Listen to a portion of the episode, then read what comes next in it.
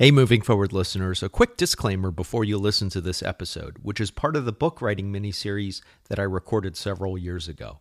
The books I was a co author on are no longer in print, and I have since permanently parted ways with my former co author. As such, I have edited these episodes, removing as many mentions of the titles as possible. I'm also adding this disclaimer to minimize any confusion.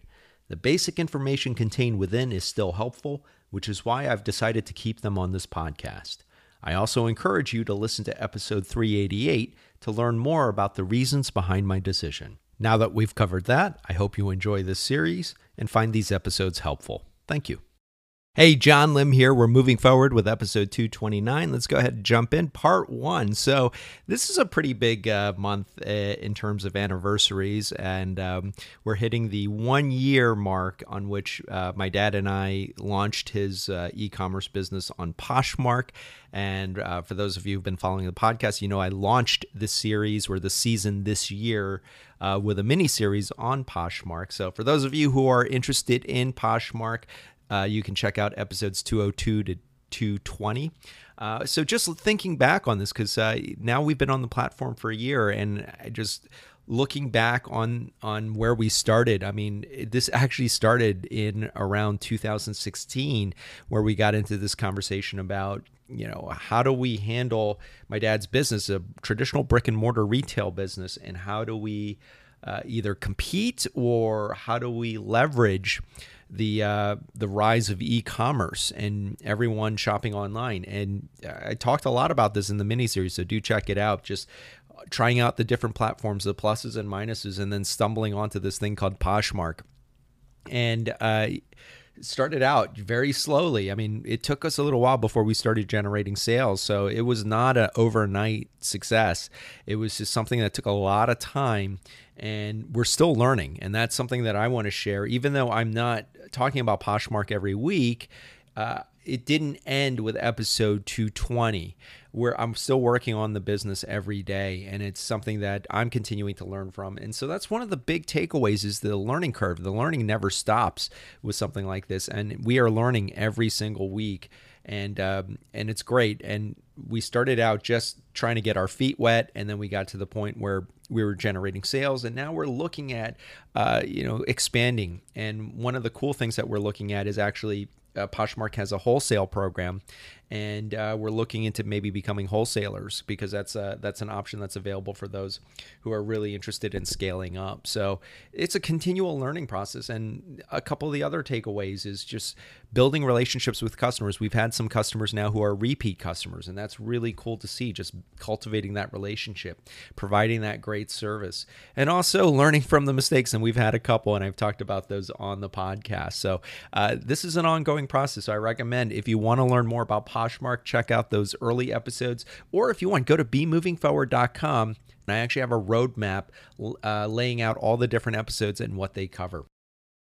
All right, part two. Let's go ahead and transition into our current mini series on writing your first book. And you should be continuing to record. We're wrapping up those recordings. It really depends on your book and how much time you have. So don't rush it.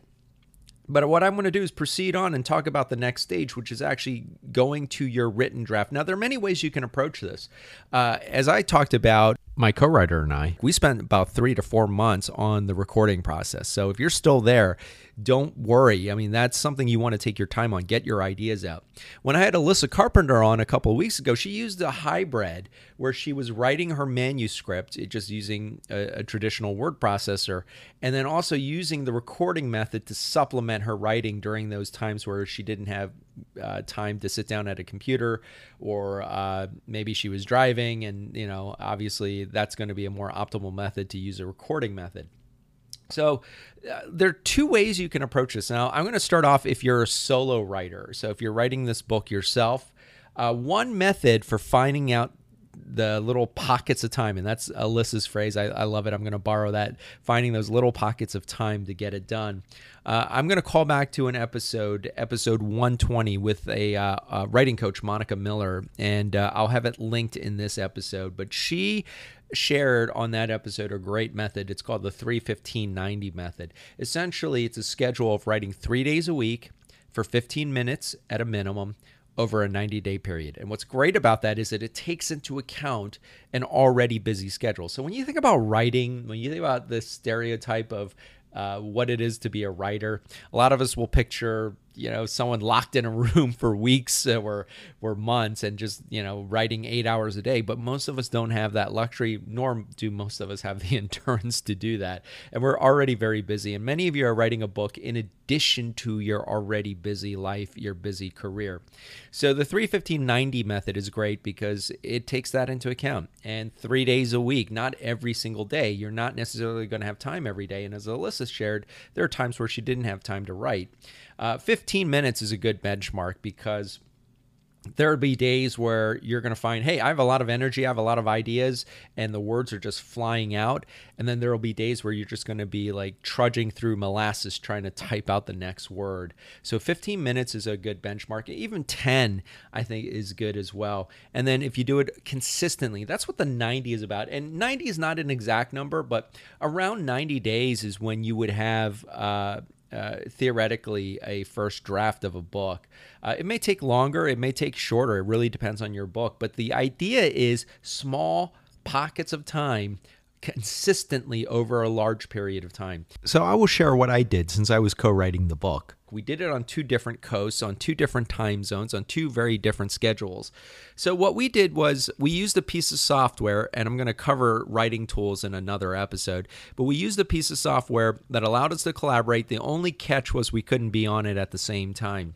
So, we actually set up a writing schedule where my co writer would write Monday through Wednesdays because that was when he had time to write, and I would take uh, Friday through Sunday and then we would alternate Thursdays. Now, we didn't always stick to this schedule. There were days where we would text each other and say, Hey, you're writing. You know, if you're not, I can hop on. I've got some time.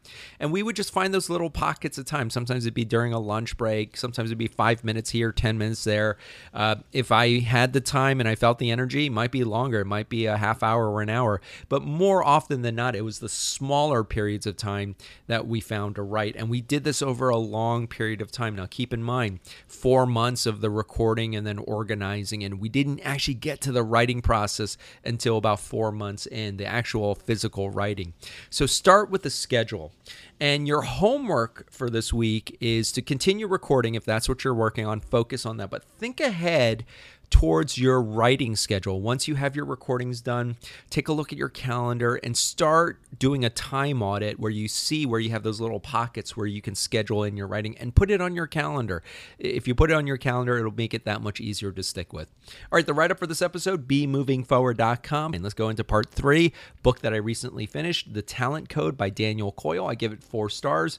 And it follows a track were a, a kind of a theme with some of the books that I've read over the last couple of months, including uh, Daniel Pink, The Science of Timing, and um, Outliers by uh, Malcolm Gladwell, both of which I also recommend. So it's this idea of looking at high achievers and greatness. And the thesis is, and similarly to those other books I mentioned, why it's not something that you're born with. This whole idea, it's trying to demystify this whole idea of being born, quote unquote, a genius, but why being a high achiever, achieving really just superior level uh, at a particular skill is about uh, just practice.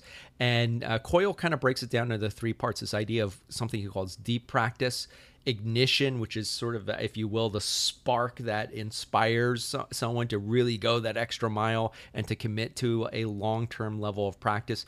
And then the what's interesting, Coyle also looks at the role of coaching, what great coaches do to cultivate high achievers. What I liked about this book is that Coyle doesn't just look at the case studies in terms of these these three theoretical aspects, but he also looks at the neuroscience, and he he makes a compelling argument that there's this um, substance called, called myelin uh, that is related to how well and how fast we learn and how how well we develop a skill. And he's got a really interesting case study uh, and and digs into the science. So I recommend it. It's a very very interesting book. Uh, I'll be back with a new book next week. If you want to follow us on social, it's at Be Moving Forward. Have a great week, and remember, always be moving forward.